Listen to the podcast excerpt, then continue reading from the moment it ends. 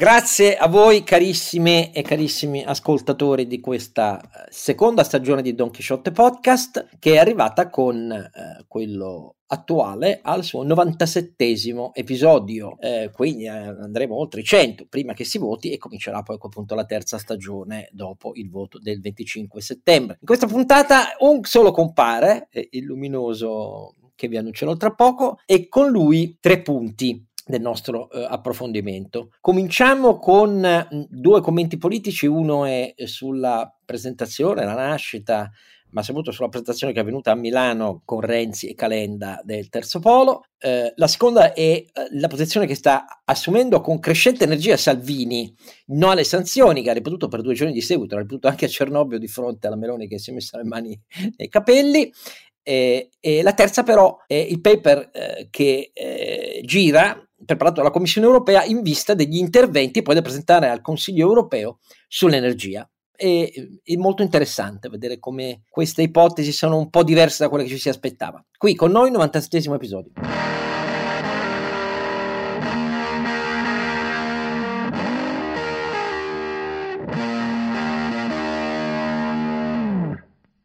La voce di Don Quixote è sempre quella di uh, Oscar Giannino. E in questo 97 episodio uh, Sancio Panza ha da fare, quindi non c'è, ma c'è e, e per fortuna. Più che, più che, ha da fare diciamo si, si, si, è, si, è, perso nel deserto fa la coretta nel nel, nel, nelle, nelle, zone subsahariane. Fa un esperimento, proprio... fa un esperimento di training imprenditoriale eh, nel, nel, Sahara ma eh, c'è però l'avete già sentito il nostro grande ronzinante Carlo Alberto Carnevale Maffè. Sono io a ricordarvi che il sito è naturalmente donchisciottepodcast.it in cui trovate eh, le, tutte le nostre puntate, lo storico, ehm, ho risposto anche questa settimana, rispondiamo eh, a chi ci scrive, eh, Google è, è, andato a posto, quindi ci trovate anche lì oltre che su tutte le, le piattaforme. E, ehm, cominciamo, caro Ronzinante, eh, dal, dal primo punto. Io per il primo punto vorrei un po' anticipare rispetto all'ordine di presentazione e parlare di Salvini. Salvini che mentre era sembrato, insomma, nell'avvio di campagna elettorale svicolare un po' dal tema Russia, guerra e così via, per due giorni consecutivi invece ha martellato come eh, il Salvini che conosciamo, quello che diceva che dava via Draghi e Mattarella volentieri per un Putin anche in Italia, è tornato con toni molto duri eh, a dire... Eh, le sanzioni Russia vanno levate, siamo noi che soffriamo e la colpa è di Bruxelles, no, non è di Putin, è, è, di Bruxelles, eccetera, eccetera. Lo ha fatto anche a Cernobbio con le sue slide, eh, la Meloni a fianco che ha parlato dopo di lui, ci sono le fotografie, le avete viste sicuramente. Eh, si è presa la testa tra le mani, ma parliamo di questa cosa. Cioè, Salvini ha deciso, evidentemente, non so, badando a quali criteri, adesso sentiamo cosa ne pensa Carlo Alberto, che deve rincrudelire la sua posizione, deve tentare di pescare eh, tra i tanti italiani che sulle sanzioni, rendendosi conto ormai dei prezzi energetici, Uh, dicono basta, bah, ma chi se ne frega della società occidentale? Tu che dici, Carlo Alberto? Io non mi farei domande troppo complicate e troppo sofisticate. Abbiamo visto girare eh, sondaggi che dicono che una buona parte degli italiani eh, attribuisce in maniera semplicistica e erronea eh, i recenti aumenti dell'energia eh, alla reazione della Russia e siccome la reazione della Russia è, secondo loro, meramente una reazione alle eh, sanzioni, che ovviamente sono così cascano dal cielo, mica c'è stata una guerra, no, no, le sanzioni sono la causa, ok? E la, il prezzo dell'energia è l'effetto, a voglia. Mm. Cosa fa il eh, Salvini? Senza fare grosse analisi sofisticate, senza mettersi a discutere sulle analisi, de, so, eh, sono settimane che circolano una bellissima e lunghissima analisi dell'Università di Yale sulle, sugli effetti di medio e lungo termine delle sanzioni, su un'inflazione in doppia cifra, su un PIL in, in forte decrescita. Certo, eh, con tempi un po' più lunghi di quelli che ci si aspettava, più che altro perché gli introiti di eh, energia stanno compensando però citare, che ne so, il surplus della, di bilancia commerciale come indicatore che le stazioni non funzionano vuol dire non capire niente, non dico di economia, ma anche di algebra. Ovviamente eh, il surplus è grande perché al di là di, degli, delle esportazioni che crescono per i prezzi eh, e che sono il risultato del, eh, del, del ricatto ovviamente, eh, ci sono le importazioni che crollano semplicemente perché sono uh, soggette a embargo, quindi è algebra, non c'è bisogno di aver fatto il PhD a Harvard. Um, cosa fa Salvini? Non si fa troppe domande perché se, fa, se se le facesse le, le risposte sarebbero eh, completamente diverse da quelle che eh, afferma lui, semplicemente dice cosa pensa la gente, cosa dice la pancia della gente, la pancia della gente dice bollette care, colpa del, delle sanzioni e lo, e lo, ripeto, faccio da megafono. Quello che fa Salvini è quello che fa sempre, il, il megafono eh, senza, senza, analisi, senza, senza basi eh, un, un, grande pappagallo politico, caro Oscar. Un grande pappagallo politico. Eh, per me il pappagallo è quello che si usa all'ospedale per pisciare, quindi figurati un po'. Beh, eh, certamente la metafora si attaglia anche in quel um, caso, ma diciamo non volevo essere così esplicito. No, no, eh, va bene, però eh, sono, lo faccio io. Però, però, detto tutto questo, a me quello che colpisce però è che evidentemente non si rende conto delle conseguenze ma non, non, delle conseguenze che riguardano ovviamente le alleanze di cui facciamo parte, eh, l'Unione Europea, eh, la Nato. No, le conseguenze per lui, perché lui può pensare così di mettere una toppa al fatto che continua ad avere più di 20 punti in meno rispetto al massimo che aveva toccato nei sondaggi, 20 punti persi eh, attualmente. Poi vedremo se correrete in massa a votarlo, mi smentirete. Io parlo della situazione attuale nei sondaggi con tutto quello che pesano, ma insomma, anche quelli che lo davano al 34,8%, allora bisognerebbe farci la tara. E invece rispetto ai sondaggi ha perso oltre 20 punti. Primo. Secondo, um, il suo trascinamento a Berlusconi, che come una pecora gli è andato dietro nel buttare giù Draghi, uh, che è stato decisivo per far saltare il governo Draghi, Uh, è nata dall'idea che non si potevano fare elezioni, ovviamente, con lui che pagava il prezzo di essere stato nel governo Draghi suo malgrado eh, rispetto alla Meloni che aveva preso la leadership oramai del centrodestra grazie al fatto che non c'era stato né, con Conte eh, né eh, con Draghi al governo, tantomeno ovviamente col Conte PD. Ehm, ma se questi sono stati i suoi conti e uscendo dal silenzio nel tentativo di far dimenticare sue, la sua servitù nei confronti di Putin, che è andata avanti per anni, invece di diluire, smarcarsi come ha fatto nelle prime settimane, torna a proporlo con questa durezza, da una parte sarà vero sicuramente quello che dici tu, pensa ai voti, vedremo se li prende. In più rispetto a oggi, ma dall'altra lui non può più fare ministro non può farlo il ministro, ma non perché lo dico io. E per favore non tirate fuori l'argomento, ah no, la democrazia, se lui prende una barca di voti, ha parlato il popolo sovrano e così via. No, è la Meloni a dirlo, eh. non esplicitamente, ma la Meloni l'ha smentito a Cernobbio dopo che lui aveva parlato, dicendo il governo centrodestra non si, della destra, perché il centro non esiste più, non si sfilerà dalla solidarietà occidentale, punto la posizione del... Tanto lo dice con un argomento molto pragmatico, cioè non perché questo fa mancare il sostegno all'Ucraina, adesso francamente non è che l'Italia pesa così tanto, è che perdiamo di credibilità, perderemmo eh, l'elemento di solidarietà, solidarietà, europea. È un argomento molto diverso, cioè non è un argomento in un certo senso tecnico, è un argomento politico, peraltro più importante di quello tecnico, perché non è vero che appunto i contributi dell'Italia o la parte di sanzione dell'Italia che ha un'incidenza del, del trade con la Russia che è, come dire, adesso vado a memoria, ma sarà l'1,5, l'1,8% de, del, del PIL ehm, tra, tra import ed export. Certamente non è quello il problema, il problema è che tutti i legami che l'Italia ha con gli alleati europei verrebbero eh, infatti lei ci, ha aggi- ci, ha aggiunto pure una considerazione economica che non è solo quella ma abbiamo l'80% del nostro interscambio eh, all'interno della famiglia europea. Appunto, e, e poi, come, poi, come, facciamo a chiedere di rivedere il PNRR eh, come facciamo a chiedere strumenti nuovi di sostegno eh, per l'energia all'Europa se ce ne tiriamo fuori? Eh, eh, argomenti pratici, come dici tu, però obiettivamente difficilmente oppugnabili. Quindi, motivo per il quale Salvini dicendo... Sì, c'è, c'è, un altro argomento politico, Oscar, che lei ha citato, adesso non voglio fare da, da portavoce, però dice, se l'Ucraina cade, l'Europa finisce sotto l'influenza non tanto russa, ma cinese. Esatto. Ora, è, è un salto logico importante che la Cina, con tutto, alla fine non è che ha dato questa gran mano, parliamoci chiaro, alla Russia, ha cinicamente comprato un po' di petrolio a, a sconto, ma tutta sta gran mano alla Russia non l'ha data. Però è oggettivo che l'Europa si indebolisce eh, e quindi l'influenza cinese, è la più minacciosa, ben più minacciosa in termini di eh, tecnologia, potere politico-economico di quella russa, è una, anche qui un'analisi, diciamo, corretta dal mio punto di vista, per, capita raramente, ma devo dire è vero, cioè, cioè il rischio geopolitico vero è che l'Europa si indebolisca sul lato orientale, non soltanto eh, fronte russo, ma sul fronte cinese. Dopodiché rompiamo con tutti i paesi est europei. Eh, in questo casino del gas che ci troviamo, cosa fa? Eh, la Russia ci ricopre di gas secondo Salvini perché c'è lui a 20 euro a megawattora. Cioè, sono delle considerazioni così banali che fanno apparire Salvini una persona francamente totalmente inaffidabile. Ripeto, non può fare ministro, anche se stravince la destra non può fare ministro neanche alle spiagge e, e, alle discoteche gli si può dare la delega.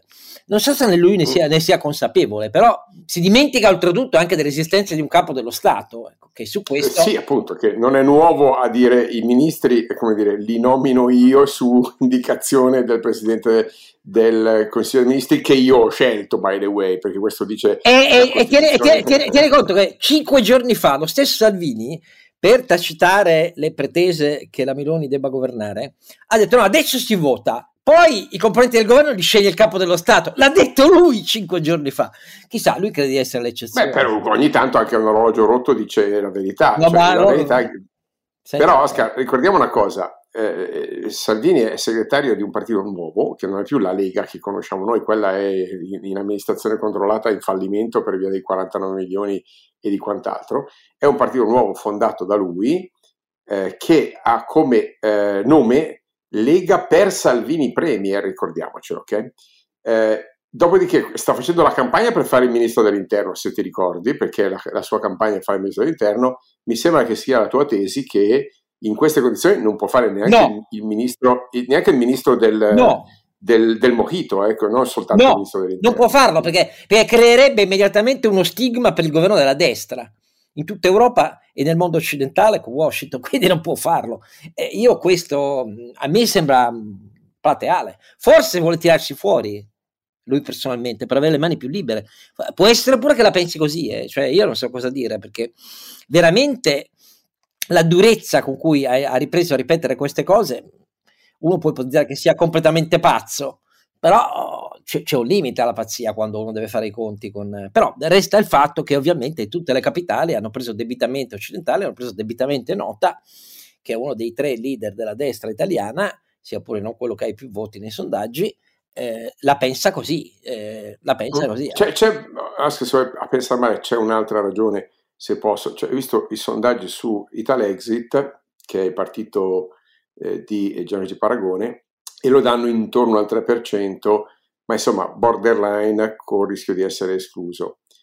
Eh, secondo me lui sta guardando lì, sta dicendo cari elettori di Italexit, non votate Italexit perché buttate via il voto, se votate me io sono il vostro eroe, alla fine eh, rappresento la vostra voce e almeno il vostro voto non viene buttato via. Io la vedo anche così, cioè la vedo proprio in maniera cinicamente, io non, non, non mi faccio domande troppo tecniche, cioè questo prima raccatti i voti, poi si vedrà. Poi, per come la vedo io, eh, la, diciamo, nel, nella sua storia personale si è sempre comportato così. Delle analisi economiche, poi se ne è sempre altamente sbattuto, lui guardava le cose che facevano votare per lui. Sì, sì, va bene, d'accordo, però insomma, ha scelto deliberatamente la posizione di Orban l'unico che non si riconosce nelle sanzioni europee è che ha aumentato le importazioni perché Mosca lo premia le importazioni da Gazprom va bene d'accordo io spero che ne paghi le conseguenze anche se non mi illudo eh, perché gli italiani da una parte nei sondaggi hanno come prima preoccupazione quella dell'energia dall'altra sostengono che però è colpa delle sanzioni cioè mica vanno a protestare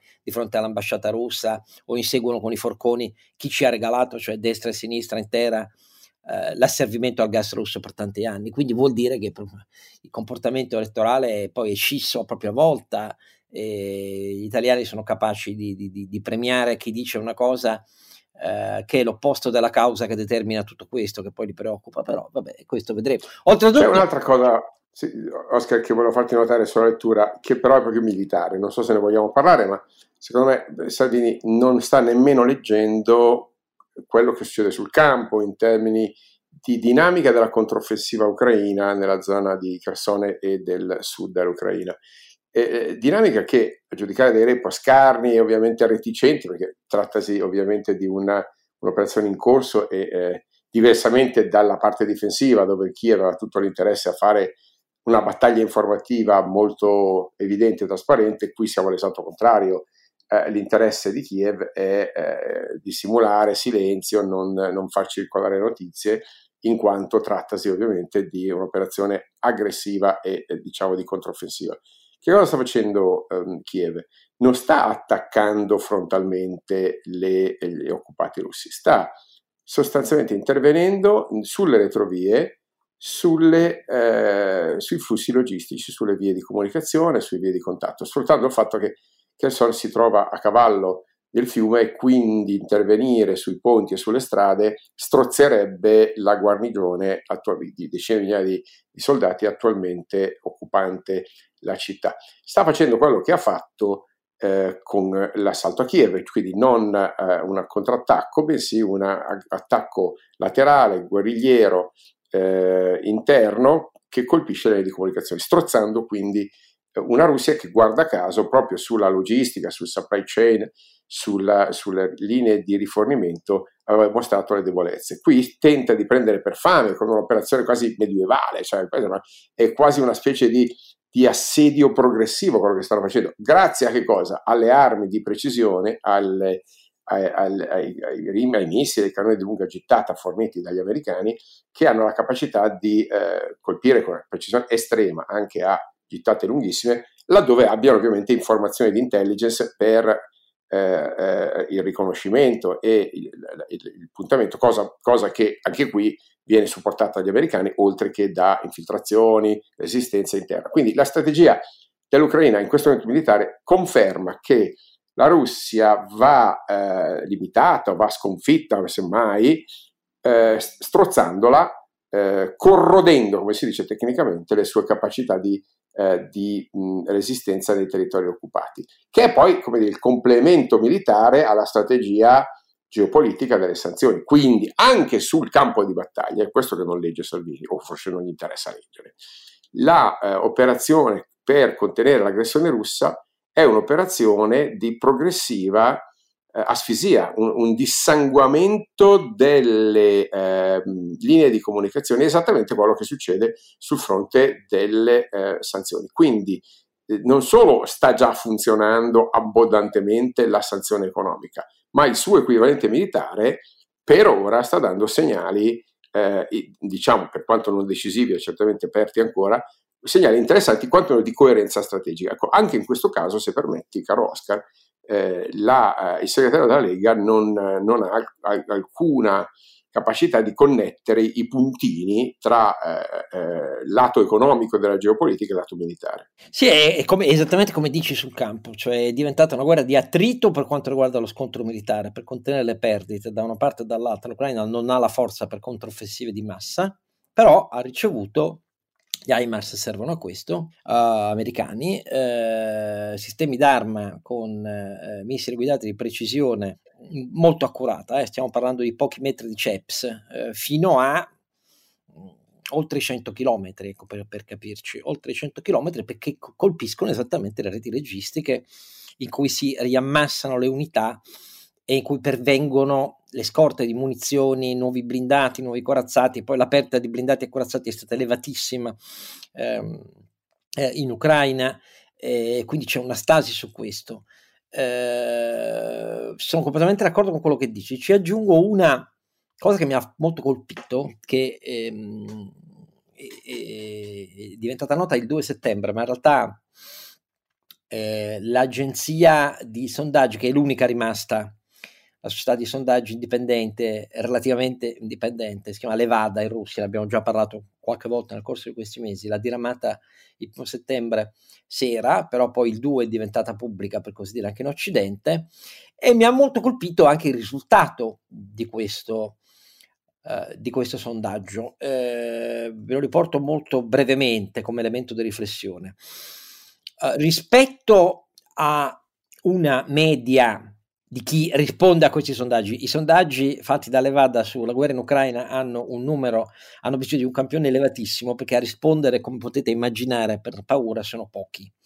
E quindi quadruplicano il, il campione rispetto alle, alle loro eh, indagini sociodemoscopiche che fanno eh, su tutti gli argomenti nella vita russa.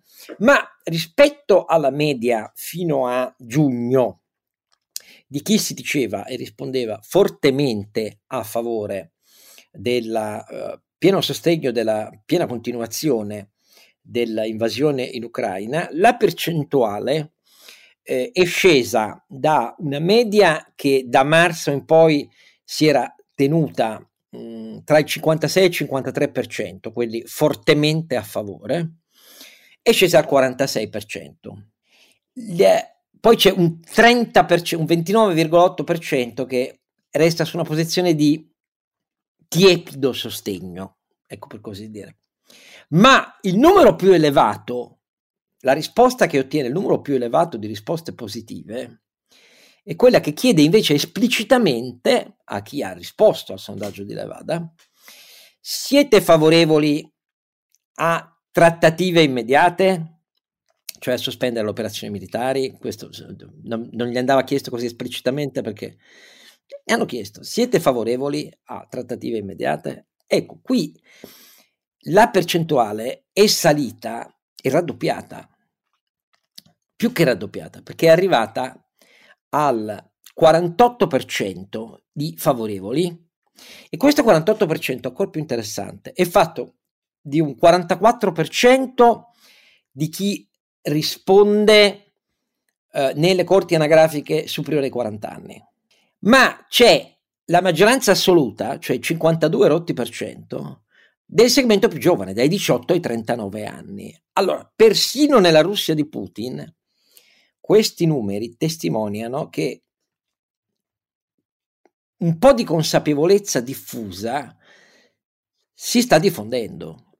E non è un caso che i giovani, visti gli sforzi per arruolare truppe aggiuntive alzandone eh, il premio mensile da mandare come carne da cannone in Ucraina, siano quelli che hanno capito che bisogna dire bisogna pe- che è più giusto pensare ma piantiamola lì e mettiamoci a trattare. Ecco, lo dico perché non ho visto su questo nessun particolare rilievo eh, sui media italiani, forse anche su questo Salvini Ecco, qualche riflessioncella dovrebbe farla, ecco, invece di pensare agli italiani che a più del 50% dicono che è colpa di Bruxelles. Però, per carità, ci tenevamo a fare queste osservazioni solo perché non sono secondarie e voglio sperare anche nelle attitudini di voto che di qui al 25 settembre possono cambiare molto di voi, però pensateci bene cosa vuol dire avere uno dei leader della destra che decide di rimettere il piede sull'acceleratore con una logica anti-europea, anti-NATO rispetto agli interessi italiani. Ecco, almeno la Meloni su questo è molto più, mostra di essere molto più consapevole. Allora direi che a questo punto possiamo eh, andare al eh, secondo argomento. Restate con noi e scoprite qual è.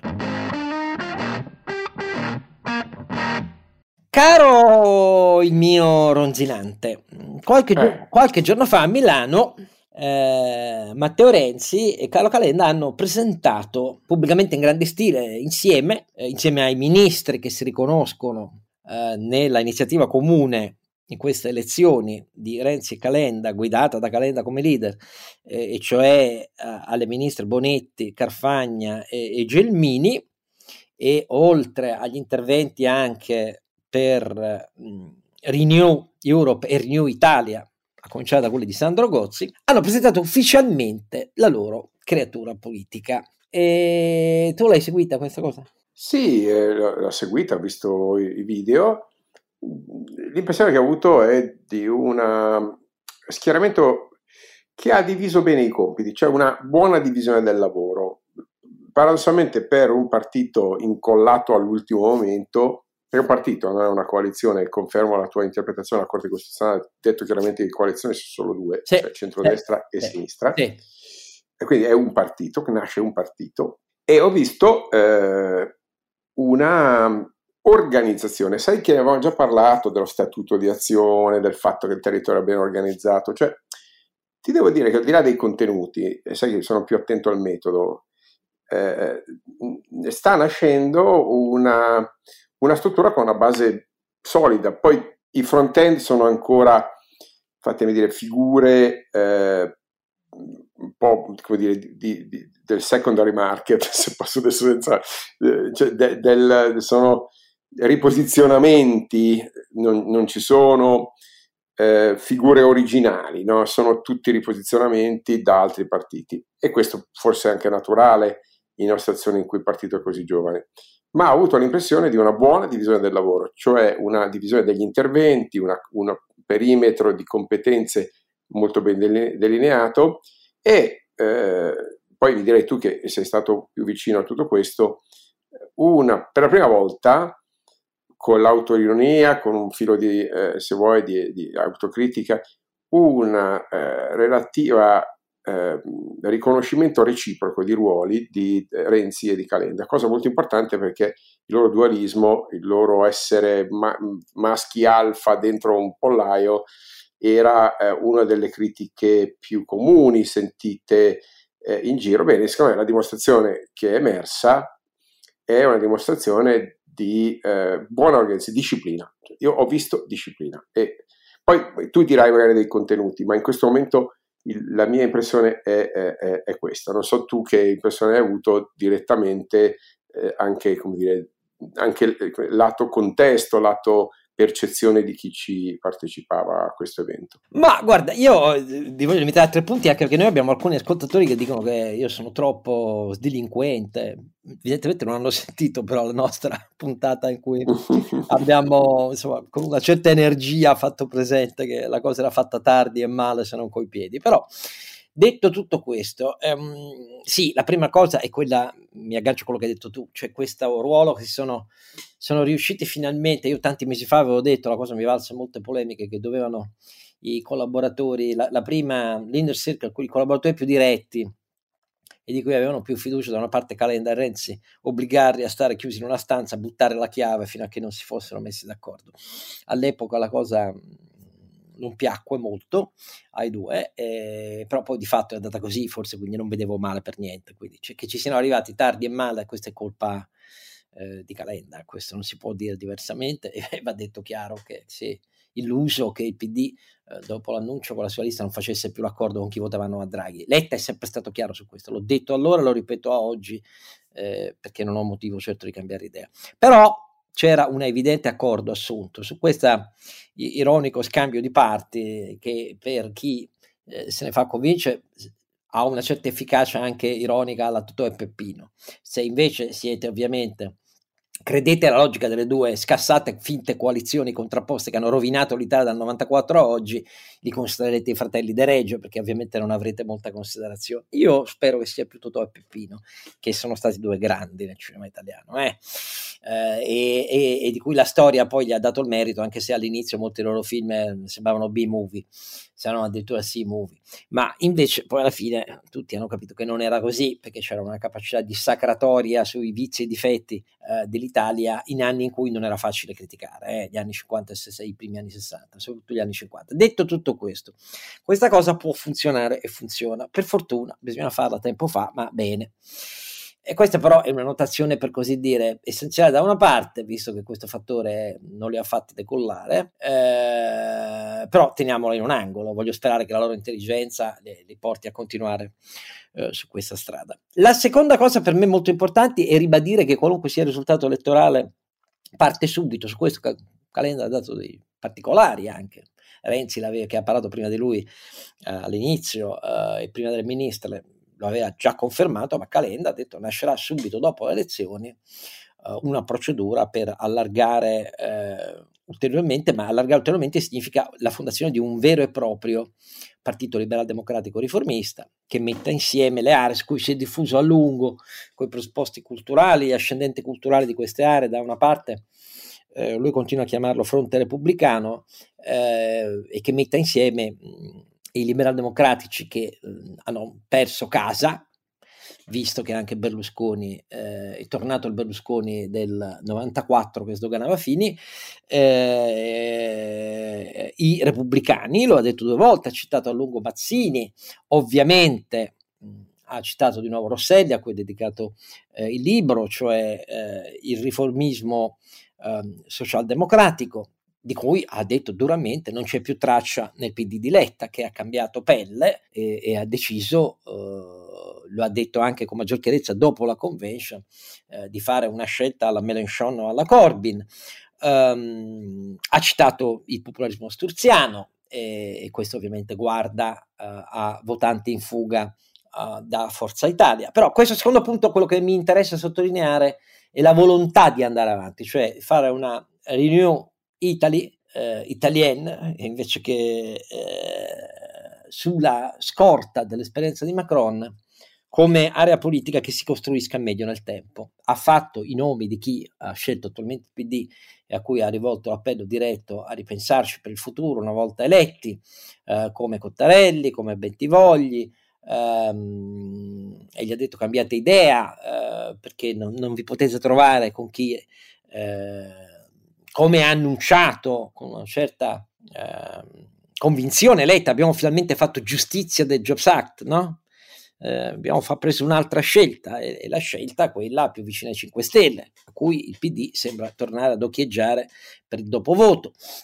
Eh, quindi questo secondo punto è importante perché il risultato elettorale sarà quel che sarà, poteva essere meglio, ma insomma sarà quel che sarà, io mi auguro per loro che non sia insoddisfacente, ma loro si motivano a non restare cespuglietti. E questo mi sembra anche un annuncio per lo sviluppo politico futuro eh, di un dialogo. Vedremo alla fine che cosa voterete voi in ascolto, se davvero c'è la landslide victory um, della destra uh, o se invece la situazione sarà uh, un po' più uh, complicata. E invece io Oscar stasera devo darti una, un'analisi che non hai ancora sentito e che ti sorprenderà, perché ho eh, ascoltato il, la definizione data da Calenda, eh, Calenda mica, eh, mica Alessandro De Nicola.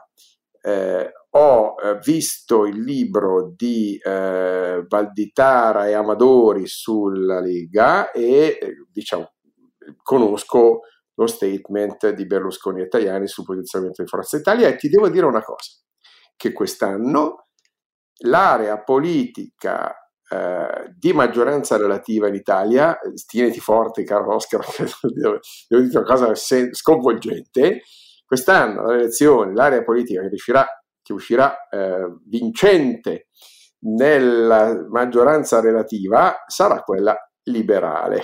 Adesso ti spiego perché Oscar, non ti, non ti offendere. Perché per la prima volta Calenda ha esplicitamente detto che eh, Azione Italia Viva sono un partito liberal progressista. E vabbè, quindi liberale c'è. Berlusconi invece del 94 non ci crediamo più, però diciamo che è liberal popolare. Eh, il manifesto della Lega per governare il paese, questo libro appena uscito da Valditare Amadori con prefazione di Matteo Salvini, dice chiaramente nella prima riga che la Lega è un, pa- è un partito che vuole un paese liberal conservatore. Quindi se io raccolgo a fattor comune la parola no, liberale, no, no, eh sì, no. c'è un po' di algebra politica, io penso, no, no. Faccio il 12% no, della no, Lega, 7714 fa no, 26%, no, i liberali sono maggioranza relativa. No, no, no, no, eh, no, ti stai divertendo con i paradossi. Eh, vabbè, che devo primo, spieghiamo, un cavallo pazzo, primo, se, no prendevi un asino, primo, eh, avuto un cavallo, prendi il cavallo. Eh, primo, scaccia. spieghiamo a chi ci ascolta che questo libro di, eh, dell'ex senatore Valditara e di eh, Alessandro Amadori, Alessandro Amadori eh, non rappresenta affatto la linea della Lega. Lo dico con pieno rispetto per loro. Magari fosse vero che quel think tank eh, rispe- la, la, Lega è una roba dove contano Borghi, Durigon, i, eh, i, draghiani della Lega sono stati fatti a pezzi e non candidati uno per uno da Salvini, eh, quindi non, non, non, magari fosse vero quello che hai detto per quello che riguarda la Lega. La Lega è totalmente illiberale, sia per le questioni dei diritti, su cui non mi voglio soffermare, ma vi è abbastanza chiaro cosa pensa Salvino dei, Salvini dei diritti, eh, non solo degli immigrati, eh, anche di italiani, lui con i suoi rosari, eccetera, eccetera. Eh, non lo è per quello che riguarda la sua concezione di come si interviene nel diritto penale, perché lui è uno statalista giustizialista da questo punto di vista, cioè non ha niente a che vedere con come la pensa Nordio, che paradossalmente è candidato per Fratelli d'Italia. Eh, e quindi è convinto, si è convinto eh, Nordio che ci siano semi di liberalismo, almeno in materia di diritto eh, penale civile più in Fratelli d'Italia. Buona, buona fortuna, buona fortuna. Sono d'accordo con te, si è convinto, ho detto, non ho detto che ne sono convinto io. Detto tutto questo, quella roba lì eh, assolutamente mm, no, non, levala da lì. Fratelli e Forza Italia non voglio neanche dire che cos'è, perché è, è, rimasto un guscio senza anima, dai, diciamoci le cose come sta. Quelli sono liberali come io sono alto e biondo, ma quando mai? Quindi non sarà la maggioranza relativa liberale, caro. No, no, infatti io ho solo raccolto a fattor comune un titolo che ormai paradossalmente è stato sdoganato dopo essere stato svillaneggiato per anni.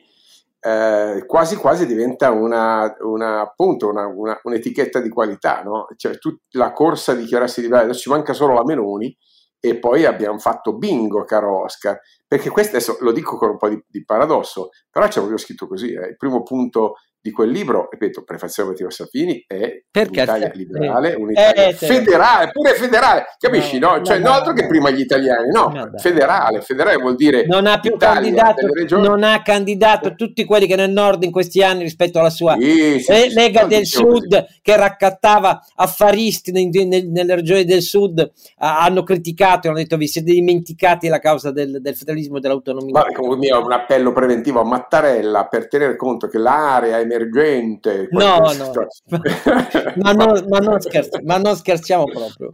No, il terzo punto è che da una parte poi Calenda dice così, dall'altra ha fatto una tirata contro i liberisti ideologici, che io non so chi siano nella sua cosa. Lui ci tiene a dire. Ah, ecco, appunto, diciamo anche quello, che se no, se appunto la verità è che non crediamo che sia liberale neanche il Calenda, per essere cioè, nel senso che di liberale no, eh, ce no. n'è veramente poco lì. Comunque, di, di, dico che, tra i tre, forse sono quello che si avvicina di più all'etichetta, quella, ma sai, quella, quella tirata che è coerente con quello che ha scritto nel suo ultimo libro, boh, forse pensa che davvero prende voti del PD, ma io penso che debba pensare Calenda e Renzi ad altri voti in entrata, non quelli del PD. Però detto questo, probabilmente chi sono io per dire? Beh, il PD si è spostato veramente su cioè, l'uscita sul Jobs Act è storica, cioè lì la vendetta contro Renzi.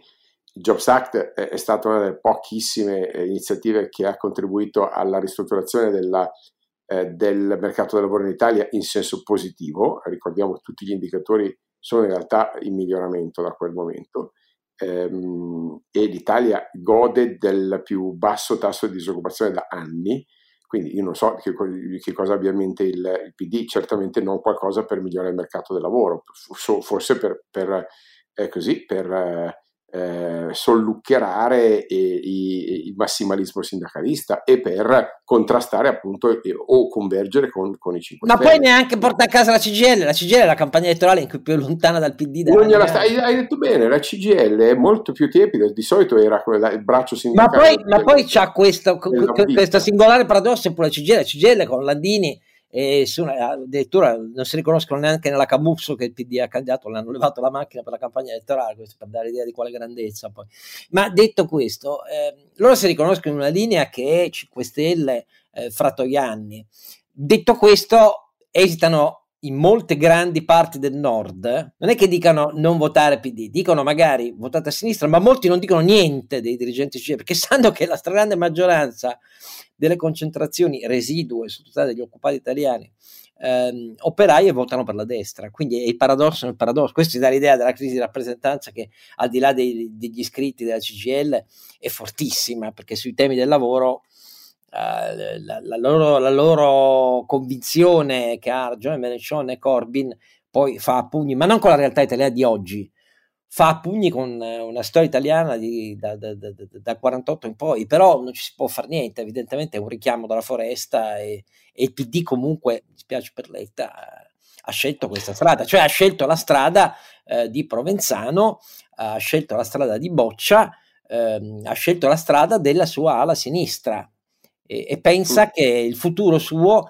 eh, sia no, ulteriormente più, più, più, di sinistra. Eh, onestamente c'è il PDS, io rivedo i contenuti del, di prima PD, il PD, il progetto veltroniano è morto, ma, ma completamente, non c'è dubbio. In, in commesso Oscar non mi hai commentato, e questo francamente da te non me l'aspettavo, una cosa che invece ho notato ad sai che io da anni sono advisor della Fondazione Bellisario, che è quella che insomma, si batte per la, le pari opportunità avere nel mondo della, del, dell'impresa e ho notato che in questa nuova organizzazione che chiamiamo eh, Italia Viva e Azione, a parlare in occasione della presentazione ufficiale del, dei contenuti della lista sono state in maggioranza e devo dire anche in grande qualità donne, donne. donne e, e, e, quali? Cioè, Mara Carfagna, Maria Stella Gelmini, Elena Bonetti. No, la Bonetti eh, ha fatto un intervento politico tutto rivolto al PD come non l'avevo mai sentito ah, fare. Per, per ah, dirne uno.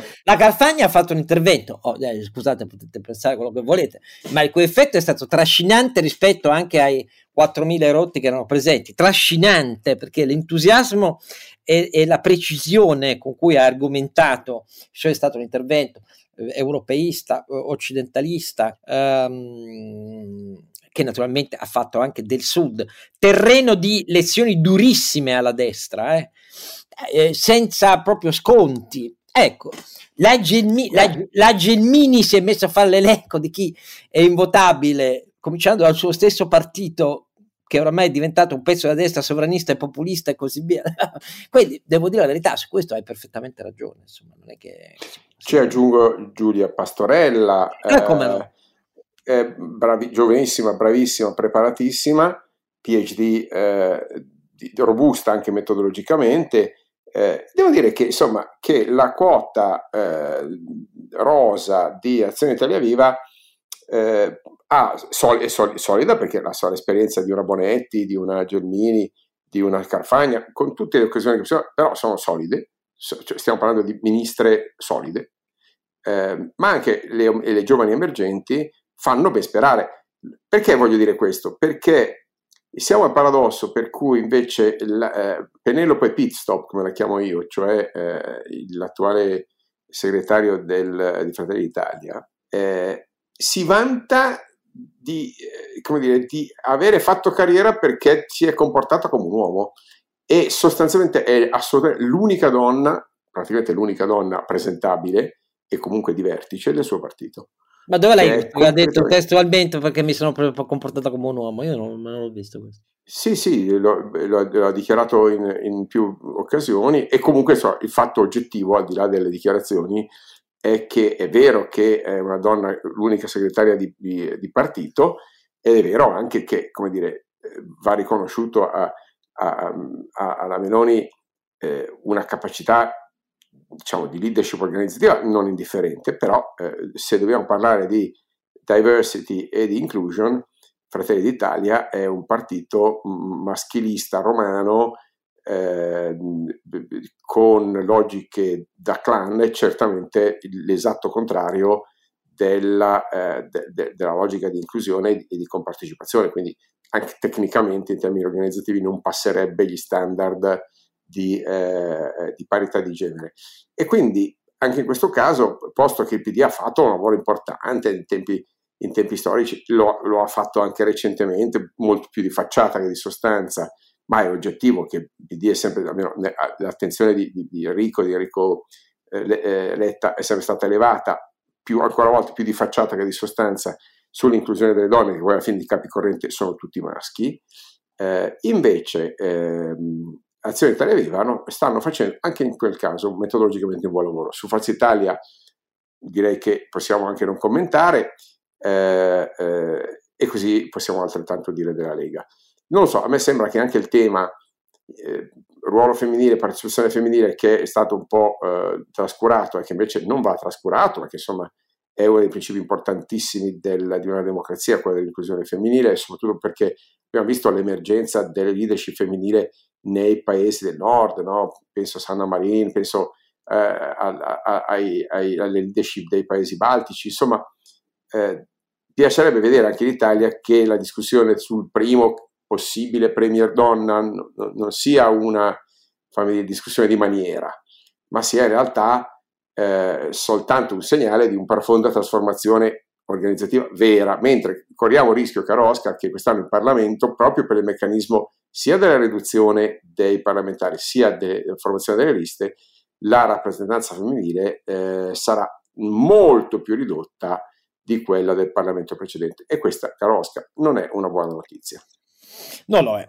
Um, bene, eh, dopo aver detto che naturalmente dal punto di vista programmatico, eh, questo anche de, de, de, Italia sul serio, come la troverete denominata sulle, sulle schede elettorali, è coerente al fine di mh, differenziarsi nettamente dall'impostazione su energia, politica internazionale, eh, lavoro, ehm, welfare, eh, scuola, eh, sia da la coalizione di destra che eh, da quella intorno al PD.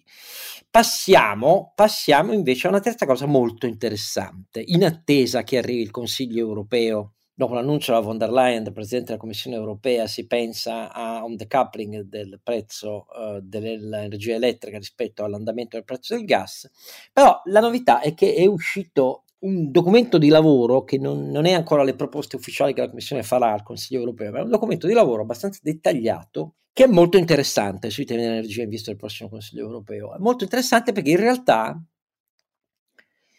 non comprende nessuna delle parole d'ordine su cui con grande disordine e senza dettagli i governi europei eh, sembrano convergere per gli interventi che sono necessari. Almeno questa è la mia prima impressione, ma cerchiamo di entrare un po' nel dettaglio di queste. Si tratta sostanzialmente di tre blocchi di misure. Anche qui mancano i dettagli tecnici, ma sono tre blocchi di misure, ma la cui caratteristica non è quella del prezzo solo gas russo, tetto gas per capirci, eh, o variazioni eh, su questo tema qui. Nel frattempo avete visto che il G7 eh, ha assunto una posizione comune per eh, l'embargo sulle importazioni di petrolio dalla Russia, la Russia ha reagito malissimo, uh, nel frattempo anche alla notizia uh, del, dopo le parole di, della von der Leyen la Russia ha, ha, reagito malissimo anche lì e quindi si sono ampliate le chiusure uh, di Nord Stream 1, ma insomma ve, occupiamoci di questo documento. Carlo Alberto. Il documento è in realtà un punto molto diverso dalle attese, dalle dichiarazioni della politica che propagandava, spacciava un intervento eh, sui prezzi, quasi, quasi fosse dire, un prezzo politico di una commodity eh, che ha un mercato globale, che palesemente, scusate, è una lezione politica, ma semmai una negoziazione di natura geopolitica quasi borderline col militare ed è fondamentalmente una sanzione, parliamoci chiaro, nel caso della Russia eh, è, un, è un intervento tecnico complesso, molto vicino alle richieste dei tedeschi, che eh, fondamentalmente segmenta il mercato dell'elettricità eh, attribuendo un prezzo fondamentalmente a, ad ogni tipologia eh, di, di, fonte energetica e di fatto prevedendo compensazioni per la quota eh, eccedente quel prezzo e eh, diciamo, e, com- e, a complemento del prezzo marginale, del costo marginale, cioè diciamo, oggi del prezzo del gas, quota che dovrebbe venire utilizzata diciamo, dal, da, dalla mano pubblica per compensare le, ehm, le eh, bollette per le parti più deboli, quindi o per le piccole e medie imprese o per le energivore o per le famiglie più, eh, più indigenti. È un, un'operazione, fammi dire, di ehm, come dire, di prezzi amministrati segmentata per merit order, quindi va a prendere il, l'ordine di merito, quello che abbiamo discusso già l'altra volta, cioè quella scala di gerarchie tendenzialmente di tipo economico ma anche di tipo ecologico che vuole eh, prime in ordine di spacciamento le tecnologie rinnovabili, eh, appunto poi il nucleare, poi il gas, poi il petrolio eh, oppure prima il petrolio e poi il gas, in come succede recentemente perché i prezzi marginali del gas sono saliti alle stelle. Ecco, questa operazione qui è un'operazione che comunque prevede fondamentalmente di calmierare eh, i prezzi, eh, quindi diciamo, la remunerazione della produzione di energia elettrica da fonti rinnovabili, eh, quindi di fatto intervenendo, mm, spacchettando quello che è il mercato unico del, dell'energia elettrica, stanno dicendo che un kilowattora pro, pro, proposto da una, un gestore di energia eolica verrebbe pagato diversamente da, dallo stesso kilowattora prodotto con, con gas. Questo ovviamente frammenta il mercato, ma in una situazione di emergenza eh, ci stanno anche, dal mio punto di vista, per quanto tutte le distorsioni so, sono inefficienti alla fine, però qui stiamo parlando di un'emergenza, eh, tra le tante cose distorte che abbiamo visto, questa ha, limita le distorsioni e ha un effetto di eh, indirizzare sulle parti più deboli quello che oggi può apparire un eccesso di remunerazione su eh, alcune fonti energetiche già privilegiate in passato, per esempio con sussidi, mi riferisco soprattutto quindi al, al solare e all'eolico. Ecco, questo meccanismo che, eh, che è proposto in questo non paper è di fatto una, eh, una risposta tecnicamente più articolata, ma, ma molto diversa, al dire il, il prezzo dell'energia lo decide la politica, N- non è così. Eh, qui si sta intervenendo a scomporre una, la formazione del prezzo del, dell'energia, prezzo che ovviamente non può essere che di tipo europeo, quando in effetti si parla, ah ma perché non facciamo come la Spagna e il Portogallo? La Spagna e il Portogallo sono, sono un'isola, nel senso tecnicamente non sono una penisola, un'isola energetica, non avendo interconnessioni significative, o colpa della Francia, si possono permettere quindi di, eh, dire, di distorcere il loro mercato perché non è un, un, tetto al gas, è una specie di manovra non replicabile perché è una, eh, dire, una riduzione unilaterale dei prezzi elettrici che però non, si, no, non genera export. Se tu abbassi i prezzi elettrici in un paese interconnesso con il resto d'Europa, cosa succede? Che stai di fatto sussidiando gli altri, perché gli altri ti chiederanno di trasmettere energia elettrica, giustamente tu non puoi negarglielo sulla base dei principi di compensazione. Quindi una applicazione unilaterale nazionale del prezzo eh, si tradurrebbe in un, in un sussidio agli, agli, altri paesi, cioè un, un, un beggar die neighbor tecnicamente. Eh, così come una proposta di, di, di eh, invece di, di prezzo eh, limite al gas russo è una proposta che non è tecnica, non è nemmeno finanziaria, è una proposta geopolitica, bisogna, bisogna negoziare una, una, una, sanzione con la Russia a uso duro. Eh, e, e, questa non è esattamente un'operazione, fatemi dire, da Ministro delle Finanze, è un'operazione da Ministro degli Esteri o da, eh, come dire, da, da, da, Commissione Europea borderline con le, con le sanzioni. No, questa, è una, questa è una, roba che solo il Consiglio Europeo potrebbe assumere. Appunto, è, appunto. è, una decisione per cui, che assimila il comportamento dei russi a uh, un'attività mh, bellica che mette a rischio la sicurezza dell'Europa. Sì, mettere la sicurezza, cioè un'attività, una minaccia no, alla sicurezza. Eh, devo, devo dirti la verità, tanto per spiegare sei stato impareggiabile, però queste tre misure, per capirci in pillole non tecniche a chi ci ascolta, hanno la particolarità di non avere, di non prevedere, di non considerare positivo, di non prevedere né il tetto generale al prezzo del gas, né le vie nazionali spagnole e portoghesi per la stessa ragione che vi ha detto Carlo Alberto, quindi non ripeto questo secondo punto, però questa roba non c'è. Seconda roba che non c'è, non c'è, anzi c'è un'opinione contraria al disaccoppiamento generale attraverso lo smontaggio della tariffa marginale oggi elettrica, cioè che significherebbe devastare, a far affondare il funzionamento della determinazione del mercato elettrico oggi, ecco, al dettaglio. Non c'è questa roba qua, perché la, la si considera, vedremo perché, ma assolutamente negativa e, e da non perseguire. Non c'è, anzi, è incompatibile con queste proposte la via della tassazione sugli extraprofitti. Non c'è neanche quella, quindi c'è neanche per il governo Draghi, eh, insomma, per essere chiari. C'è invece la prima misura, quello che vi dicevamo in queste puntate, senza saperne nulla, ma evidentemente perché qualche ragionamento siamo capaci di farlo.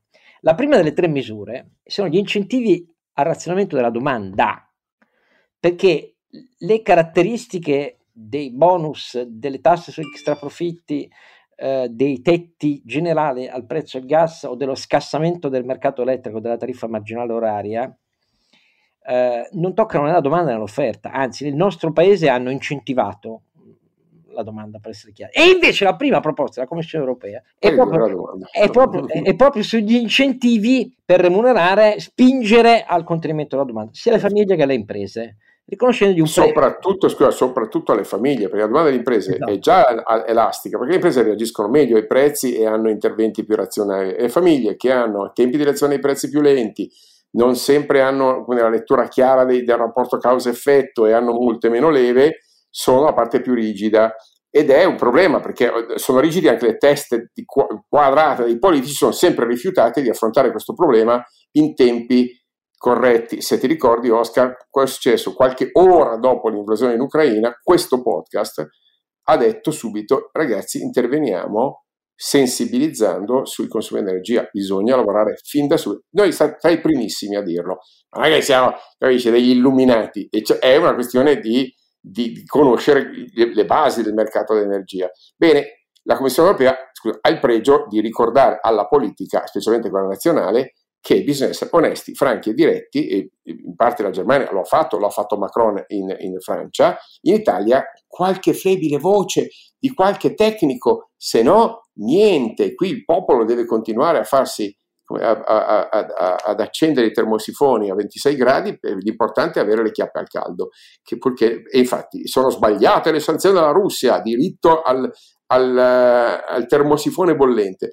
Eh, ricordiamolo perché soprattutto i consumi domestici saranno, dovranno essere oggetto di eh, riduzione. Che non stiamo parlando di riduzione del, del 50%, stiamo no, parlando no, di riduzione dell'8-10%, che, che, vuol dire insomma qualche grado, qualche, qualche settimana in meno, qualche accorgimento in più sull'uso del gas, sull'uso di, di appunto riscaldamento, eh, pre- preparazione dei cibi, docce, ecco, quelle cose che sono un comportamento collettivo fondamentale in questo momento, vanno spiegate. La Commissione mette gli incentivi, sì, non sono gli incentivi economici, Oscar, serve cre- consenso, serve educazione, serve che la politica parli chiaro su questo. Eh, sentirselo dire dalla Commissione europea nello stupore generale o, o nel denial generale del, della, della, politica italiana è francamente imbarazzante. Oh, la seconda misura è quella che colpisce in radice la logica seguita dal governo Draghi, lo dico proprio chiaramente, perché perché becca il governo Draghi in una contraddizione plateale. Perché la seconda misura è quella che interviene sul mercato, il primo è il razionamento della domanda, incentivi a quello. Il secondo è quella che interviene sui mercati all'ingrosso, ve l'ha già spiegata Carlo Alberto, cioè quella che dice non bisogna cambiare il meccanismo del mercato eh, elettrico, bisogna, questo sì, distinguere eh, la remunerazione per fonti energetiche. Ora, piccolo particolare, fonti energetiche significa naturalmente che c'è un, rispetto ai minori costi eh, di generazione eh, elettrica da queste fonti, stiamo parlando come è ovvio, non di tutto l'idroelettrica, ma di buona parte, di quelle da biomassa, biogas e poi a scendere centrale a carbone, nel nostro caso nucleare non c'è, quindi non c'è, ma in questo caso qua bisogna intervenire su questo con grande accortezza e chiedere agli operatori, cioè quelli che generano energia elettrica da quelle fonti, eh, a restituire la differenza tra i prezzi di mercati e un prezzo di riferimento, che sia il prezzo di riferimento della generazione più, come ovvio, una percentuale di giusta remunerazione. Naturalmente fare questo implica non avere tasse sugli extra profitti. La doppia stangata al governo Draghi è che noi col decreto sostegni ter abbiamo già introdotto in Italia il meccanismo che obbliga alcuni impianti rinnovabili a restituire la differenza tra prezzi di mercato e prezzo di riferimento. E ci abbiamo aggiunto la tassa sugli extraprofitti. E po- pochi partiti ci hanno fatto caso lo hanno votato, quelli della maggioranza del governo Draghi e sostegni ter, ma c'è già questa seconda misura eh, indicata sui mercati all'ingrosso dalla Commissione europea in Italia è già vigente. La contraddizione è che c'è anche in più la tassa sugli extraprofitti che non capisco perché il governo invece di cambiarla si ostini a puntare la pistola alla tempia eh, di chi ha fatto ricorso. E la terza misura è quella invece sui clienti finali e dice state, fate, state attenti, no a riduzioni di prezzo generalizzate, no a interventi generalizzati, no, no, no. Eh, cioè i bonus per le famiglie a basso reddito devono essere davvero solo per le famiglie a basso reddito, perché altrimenti spaccate tutto. Cioè se questa situazione è durissima ma transitoria, non bisogna scassare il mercato per soddisfare un'esigenza transitoria. Allora, a molti di voi in ascolto mh, mm, non piacerà per niente, perché è ovvio che è più facile fare annunci, mettiamo il tetto generale, mettiamo, tagliamo, anzi, eh, ripaghiamo a tutti l'80% delle bollette, dove li prendiamo i soldi e così via. Ma nella realtà questo non paper, che non piacerà ai governi, secondo me, eh, in Consiglio europeo, eh, comporta delle indicazioni che sono molto interessanti perché intervengono innanzitutto sui consumi, eh, hanno delle legittime eh, obiezioni e contrarietà a scassare tutto eh, e invece eh, pensano che sui mercati all'ingrosso e su quelli del dettaglio bisogna lavorare di fino e non con parole d'ordine che spaccano tutto, che poi i cui effetti sarebbero poi quelli di avere uno Stato gestore unico dell'energia per sempre, al di là della crisi russa, perché poi questo è il punto di fondo. Eh.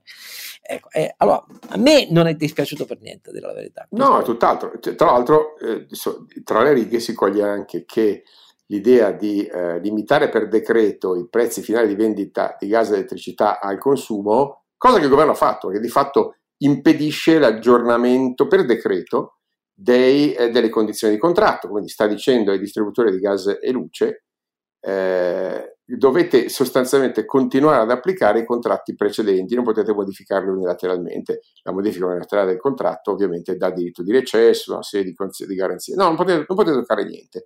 Eh, questo è fallimento per decreto, questo è bancarotta esatto. per, per, decreto, perché ovviamente se, uno, se l'operatore è costretto a vendere al prezzo de- dell'anno scorso un, un, gas che costa 10 volte di più, tempo qualche mese fallisce, ovviamente. Ah, anche, o fallisce o, o, chiude, o, chiude, il gas. E, e, anche, e, anche, in questo la Commissione richiama l'esempio francese, pur senza citarlo sì, esplicitamente. Cioè dice, ragazzi, sì. se voi assumerete, cari governi, misure generali di vendita sotto costo, voi dovrete rimborsare gli operatori. Eh. Vedi esempio francese, vedi esempio tedesco e così via. E lì si tratta di miliardi miliardi. Perché... Eh, altri, altrimenti stanno semplicemente dicendo eh, facciamo fallire il, il, settore energetico, muoia Sansone con tutti i filistelli, l'importante è che la gente non si lamenti.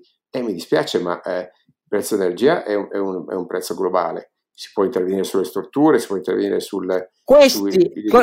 Que, questo ragionamento di Caralberto dovrebbe indurvi forsennatamente a non votare tutti quelli che ci hanno messo il collo nel Ma io dico sempre votate con la bolletta in mano e chi ci ha messo in queste condizioni, chi ha votato contro i rigassificatori, vi ricordo che i candidati alla vittoria, tutto il centrodestra, ha votato contro le trivelle e contro i, i prelievi, ci hanno votato fondamentalmente per dire compriamolo da Putin il gas, ce l'abbiamo sotto, eh, e ne abbiamo tanto, abbiamo decine di miliardi di, di, di, di metri cubi di riserve. No, lo compriamo da Putin. Ecco, io vi dico, se, se, pagate quello che pagate per la bolletta, lo dovete a questi signori e dopodiché li votate.